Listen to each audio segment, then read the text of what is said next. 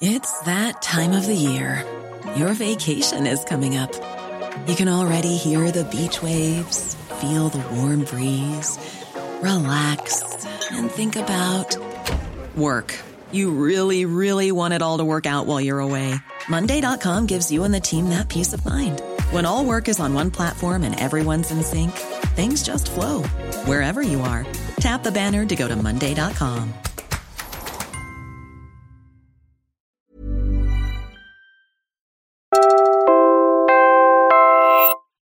Hi, I'm Siege from the Puma Podcast team. If you like listening to this show and others created by our team, you can help us keep making them through our Puma Patak tip jar. Our goal is to get 100 of you, our friends, to make a contribution and show your support for the journalism and storytelling that we do. We're happy to keep making shows that you can listen to for free, but making them isn't free, so we appreciate any support you send our way. All you need to do is to go to pumapodcast.com where you'll find a link to the Pumapatak tip jar. Hi, I'm Franco Luna Puma Podcast. You're listening to Teka Teka News, balitang thinking, hindi breaking.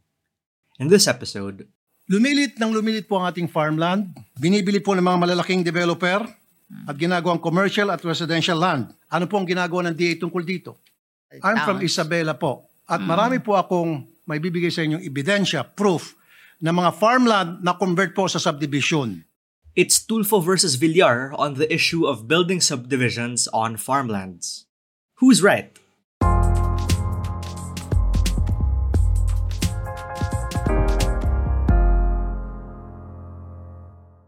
Hindi lang po sa Kawayan, sa Isabela, I- kundi I- sa I marami tend pong mga probinsya disagree with you. na It's- marami na po mga subdivision na nagsilipa na. Where will the people live if you don't build subdivisions? Marami po mga lugar na pwede pong pagtayuan ng subdivision. Huwag lang po i-take over yung mga farms. Kasi nga po, kuminsan yung mga farmers, dahil sila po yung naghihikaos, they're being taken advantage of. You just heard Senators Rafi Tulfo and Cynthia Villar at the Senate plenary debates on November 16. As we know, Villar's family business includes the Camellia Home subdivisions and the shopping mall chain Vista Malls. Meanwhile, Raffy, who's from Isabela City in Cagayan, says he's seen too many lands converted into subdivisions in his hometown. He also claimed that many farm to market roads have become private property and that their use was ridden with corruption. I don't feel any guilt to the small farmers. All the money that came from the rice tariffication law were given to the small farmers owning two hectares and below. So how do we Yep, Cynthia also chairs the Senate Committee on Agriculture and Food and is the principal author of the rice tariffication law signed in 2019. Villar claimed that developers only go after land in urban centers anyway because rural areas just aren't as profitable.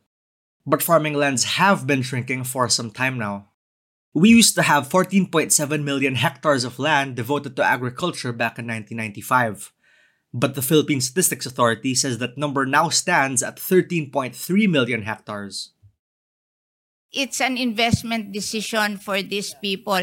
If somebody will buy your land at a bigger amount, maybe uh, you can sell it and buy another land in, that is cheaper somewhere else and build your farm there. Hindi Oh, po ganun I nangyari, think ma'am, eh. it's the thinking of bus- you have to understand uh, agriculture as a business also. In fact, there's still some misunderstanding over whether or not the Philippines is still an agricultural country. Spoiler alert, it's not, and it hasn't been for a while. Listen to University of the Philippines assistant professor and economist JC Punongbayan. there was a time definitely in our history when uh, majority of our workers really worked in agriculture accounted for uh, nearly a third of total output but if you look at output alone you will see that even back in the 1950s we were actually already service driven in the sense that services predominated the economy even back then you will see that agriculture really has been contributing a smaller and smaller share to our economy uh, over time. This isn't the first time Villar and Tulfo butt heads, by the way. They also clashed over the issue of land grabbing in the Masungi Georeserve. Lalo na po meron tinatawag na rice tarification. So mura po yung mga bigas na dumarating dito. They cannot compete. And then papasok po ito mga negosyante at mag-offer ng pera para bilhin ng kanilang mga lupain. Of course, walang choice po yung mga farmers kung hindi ibenta na lang kanilang lupa sapagkat meron na po tinatawag na rice tarification. We're pausing for a quick break now. When we return, we ask an expert to weigh in on the matter. So, are subdivisions really still the best mode of housing here in the Philippines? The short answer is it depends. Here's a crash course. In general, no, it is based on height. You have horizontal housing and vertical housing. Horizontal housing tends to use up more land because it is spread out horizontally. And then the constructed units in horizontal housing would be single detached houses or row houses, the houses that are uh, dikit-dikit, no, spreading horizontally, or duplex houses. Now, in vertical housing, you build upwards, and that's because you want to optimize the use of land so that you can build more houses on a re- relatively limited parcel of land. So you go up. No? That's Jimmy Kuda. He's vice president of the RGV group of companies. He's also chairman and president of Neo Calapan Realty Corporation. He says subdivisions were the go to template for housing from the 1950s to the early 70s, when land was plentiful and most housing projects were subdivisions. Subdivisions were the early prototypes for housing projects in our country. When a developer wanted to build houses, usually he built those houses in the context of a community plan, no? But land is just too limited in the metro these days. Jimmy says having a place to stay isn't the same thing as a place to live in, especially for areas as densely populated as Metro Manila. Outside of metropolitan Manila and in the suburban areas where land is now more available at more reasonable prices, this subdivision mode would still be the most efficient. Why?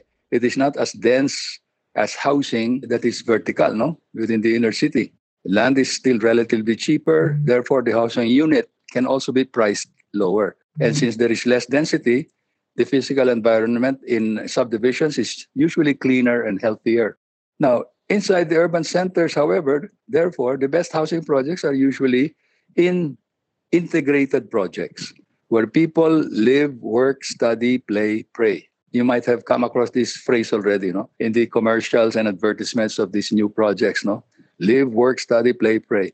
Meaning, all of the things that you need to be able to do this, live, work, study, play, pray, are all within the community. And this is sometimes called the walkable community, diba? So Jimmy says the better question is this. What is the most efficient housing mode in terms of quality of life? It's also not true that developers only stick to urban areas because the profit is there. At this time, it's rare to find subdivision developments within the metropolitan areas like Metro Manila or Metro Cebu. Why? Because land has really become very, very expensive. No? Therefore, subdivisions, any developer who wants to put up a subdivision would rather put them up outside of the periphery of the metropolitan area. To me, this is good, no? because this acts like a magnet for new communities uh, away from the metropolitan centers. Because as you know, Metro Manila is so densely populated, it's so congested, hirap ng traffic and all that sort of thing, and then pollution and all that sort of thing. And the only way, the best way to cure that is to create new communities outside of the metropolitan area. So let's get a straight answer to Villar's question. Saan titira ang mga tao kung walang subdivision? I think what she wanted to really say is that subdivisions do not pose a threat to agricultural land. And in fact, are good models and uh, even necessary models for housing for the Filipino. Because under present laws and regulations, subdivisions need to be well planned in accordance with housing standards and regulations before permits can be issued and construction started. And that was today's episode of Teka. Again, I'm Franco Luna. This episode was edited by Carl Sayat and produced by Kat Ventura. If you like this episode, share it with a friend or two. And of course, don't forget to follow Teka Teka and Puma Podcast wherever you listen. At para sa mga mahilig manood sa YouTube, Puma Podcast na rin po kami doon. Just search Puma Podcast and subscribe to our channel. Thanks for listening.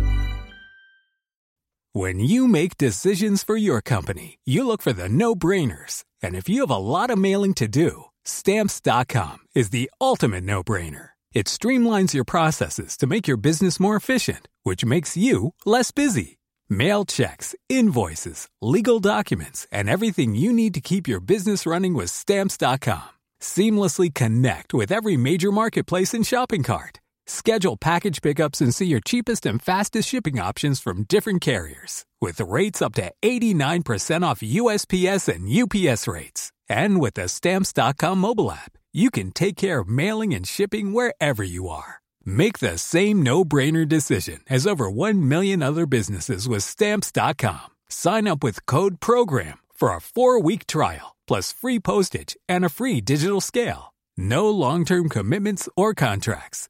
That's Stamps.com. Code PROGRAM.